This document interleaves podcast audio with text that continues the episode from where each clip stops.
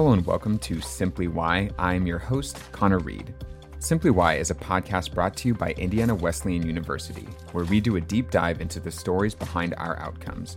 Our guests share the choices that changed their lives, the paths that led them to where they are, and of course, the why at the heart of it all. Our guest today is Dr. Jamyce Curtis Banks. Dr. Banks is the founder and CEO of Whatever It Takes Consulting Incorporated and is an experienced organizational development consultant. She has provided interactive learning and training for over 25 years and has served as adjunct faculty at IUPUI. She has also obtained a doctorate in organizational leadership from Indiana Wesleyan University.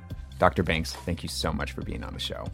Thank you so much, Connor, for having me. I'm excited to be able to uh, contribute to your great podcast. Thanks so much. All right. Well, we'll just dig in with the, the really tough questions. All right. Okay. I'm ready. Question number one coffee or tea? Mm, definitely coffee, but it has to have French vanilla creamer. All right. Question number two books or magazines? Oh, uh, I'm a book person. And actually, I want to hold a book in my hand. I don't count Kindle and all those other things as a book. Like, I want to hold a book, and mysteries are my favorite. Ooh, any favorite authors? I don't really have a favorite author, but I prefer authors where it's a big surprise. Like some books are sort of predictable, and I want to be like shocked at the end, right? There you go. All right. Question number three cake or pie? Hmm. I'm not a sweets person. And so I would eat cake without frosting, which my husband always says, I don't know how you manage that. So I guess I'd have to choose pie because I can do the fruit thing and I love crust and I don't have to worry about all the sugar. There you go. So you have made your own company, you're doing great. Where did you start out? Like, what was kind of the starting point for you for this whole venture?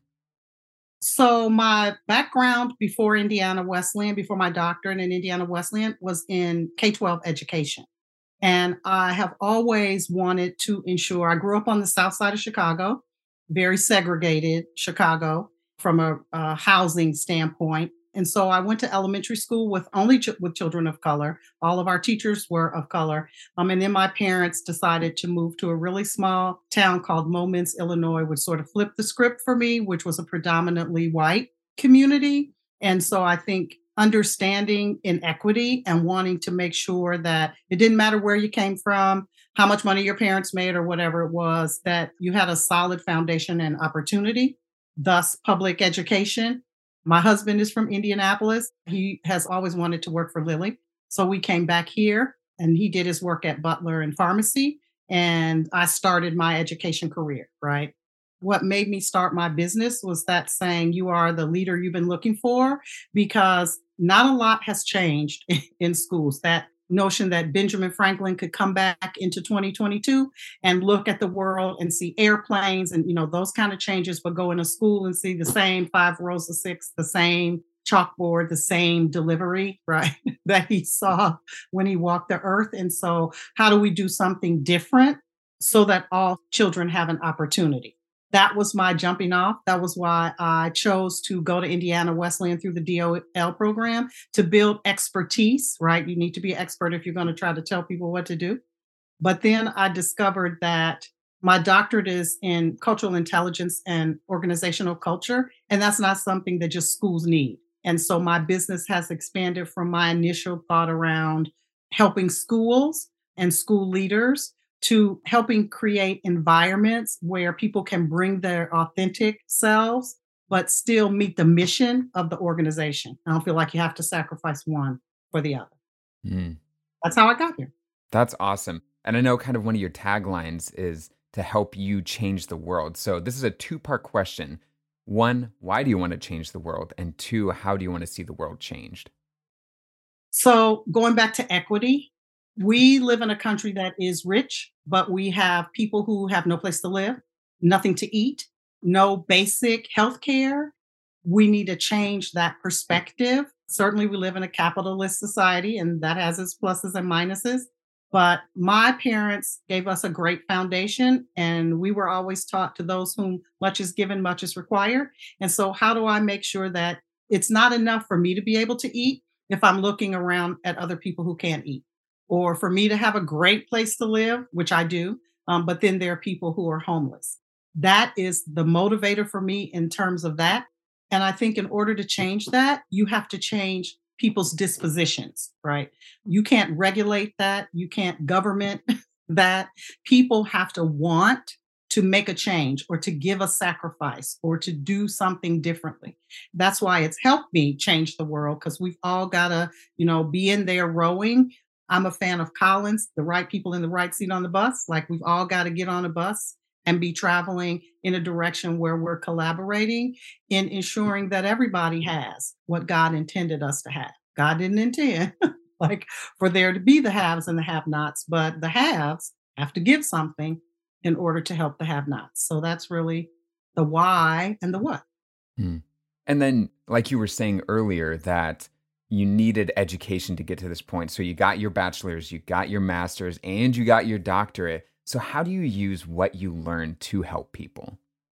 My undergrad degree is in math and science. And I think I probably use that less than the other degrees that I have. My master's degree is in secondary school administration. So it's all about leadership, leading people, managing people, inspiring people. And then the admin stuff, budgets and finance and strategic planning um, kind of foundation. My doctorate, though, is the gift as far as I'm concerned, because it's in cultural intelligence and organizational leadership.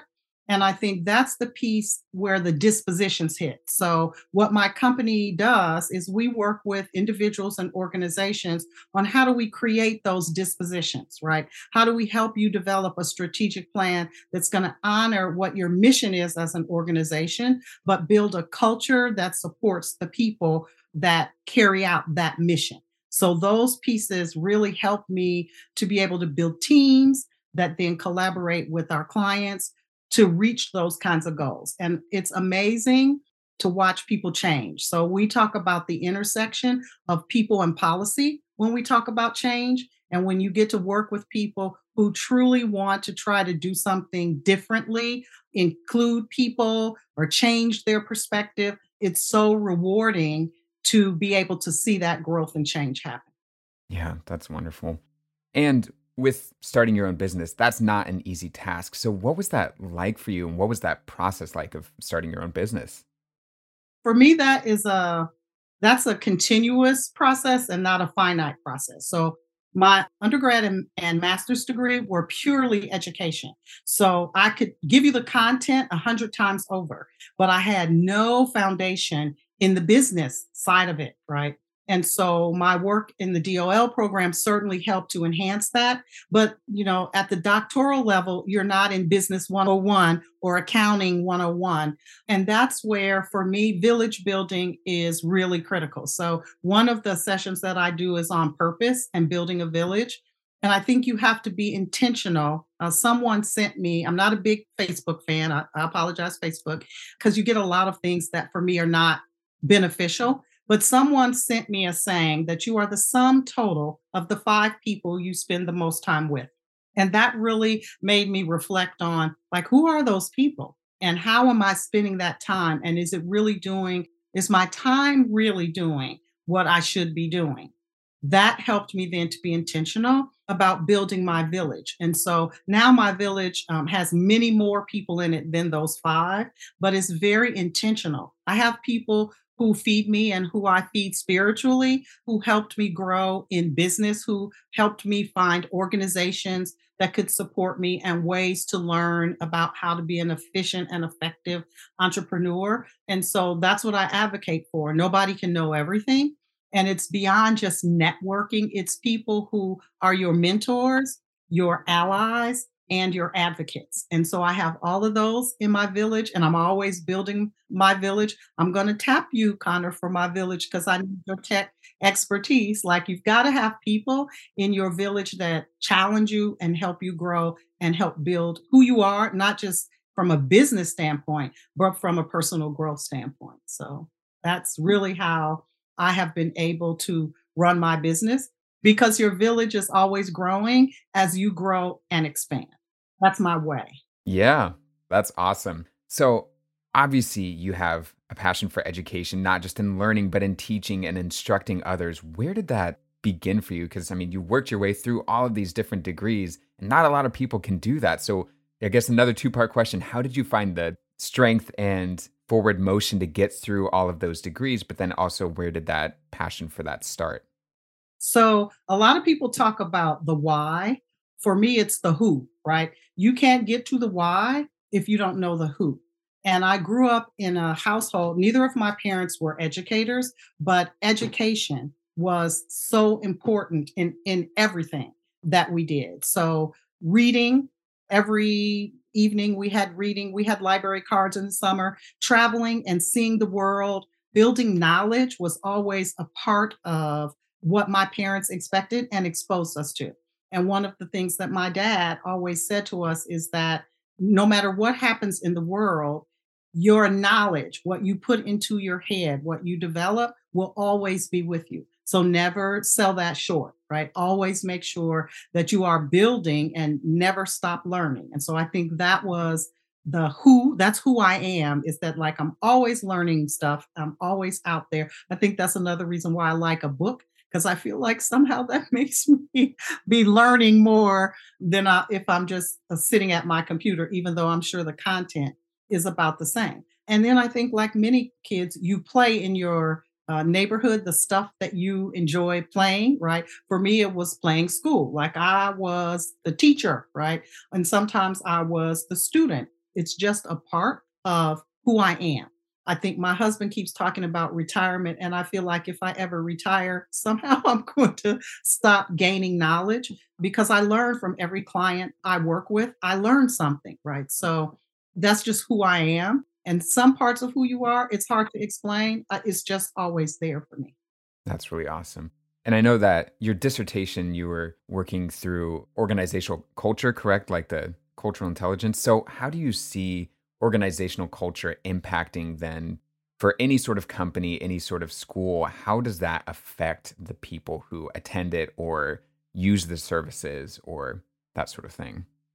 So, my dissertation has two parts. And so I need to talk about each part to answer that. The first piece is cultural intelligence. And I'll just have to tell you, we had the opportunity during the program to meet with Dr. Linn Van Dyne, who is a part of the foundational work on cultural intelligence, the model that I study. And it really is applicable in ways I did not think possible. And so when we first heard from her, I thought, there is no way that you can measure people's desire to engage with each other or people's um, ability to strategize culturally. Like, how do you measure that? And so that's a part of the reason I chose that for my dissertation, because I was like, if we can do this, if we can help people understand how to engage with each other and learn how to get better at that engagement. There are so many issues. And remember, I was thinking about education in schools that we could address transformational leadership, all of the things that schools were going through in terms of restructuring. We could help leaders understand how to engage people, how to motivate people, how to understand people on a cultural level then that would make great strides in terms of creating the right environment. And then the second piece is looking at what does an ideal environment look like? What are those components? Not from the leadership perspective, but from the people who are boots on the ground doing that work every day. What do they need? And so my dissertation sort of marries those two things that disposition piece with that organizational piece. And so that's why when you see those things come together, it's just amazing because people have the aha moment of, okay, this is why I'm getting that response. And here's something we can do about it. But it's collaborative. So we only work with teams, whether that is a strategic planning team or an org development team. We work collaboratively with the teams, a leadership team to help them pull those two pieces together. That's why I said people and policy. So then, how did you take what you researched and wrote down with your dissertation, and how did you implement that in your business then? We offer a lot of different options, but really basically it's a continuous improvement model. So we always start with assessment. We've got to know who you are if we're going to help you to be able to change and grow, right? So we collect a lot of data that you can't do a dissertation and not deal with collecting data, but we collect that data not only in terms of the organization, but also in terms of the culture, right? And then once we've got data, then we use that data to create surveys and focus groups. What are the key questions that we need to ask in the survey? And then how do we drill deeper in focus groups so we really get a picture for how we can help change? And then we give you a set of recommendations. So, based on what we know about you and have heard you say about you, here are ways that you can change. Here are goals, here are strategies and then I think the key piece for us, because a lot of companies will give you data, even a plan, is that we give you a year of implementation support because the plan is the easy part. The implementation is the hard part. And so people get a strategic plan or a plan for change, but they struggle with how to implement that. And I always say in my sessions, the only thing that likes change is a wet baby. So as you're looking to do these change things, you need that external support. Sometimes it's inspiration, sometimes it's accountability, but that implementation piece helps to keep the cycle going so that then eventually we can let you go. We can transition away from that support. And it has become embedded in your culture to follow that. Okay, we got to assess. Okay, however you do that. Okay, what do we change with our plan and how do we monitor? So that's how we have pulled all those pieces together into the business model. So if there's someone listening in today who is like, I want to do that, I want to start my own business, I want to be working with these companies, what piece of advice would you give to them as a good place to start or a good road to follow? My first, and I think one of the most valuable things for me, because remember I said I didn't have a business background, was the Small Business Association. It is national and key to um, starting businesses, it is free. And so you get a business mentor, someone who's either currently running or has run a business um, that will sit down with you and go through everything. Let you talk out loud. What should your business structure be? How do you develop a business plan? You know, all of those kinds of things. And then they have a, just a ton of different webinars and workshops, most of which are free. So as you start to think about things, you can then jump in and go, okay, I need a webinar on marketing, right? And so you can go to something and see what that means for you in the context of your business. Definitely check out the Small Business Association. But also going back to what I said about um, building your village, be intentional about having people people who run small businesses, medium sized businesses, large businesses who can help you and be a resource for you as you think through and implement. And look for organizations that make sense for you to find those people. So I belong to the National Association of Women Business Owners, NAWBO, and currently now I am president elect.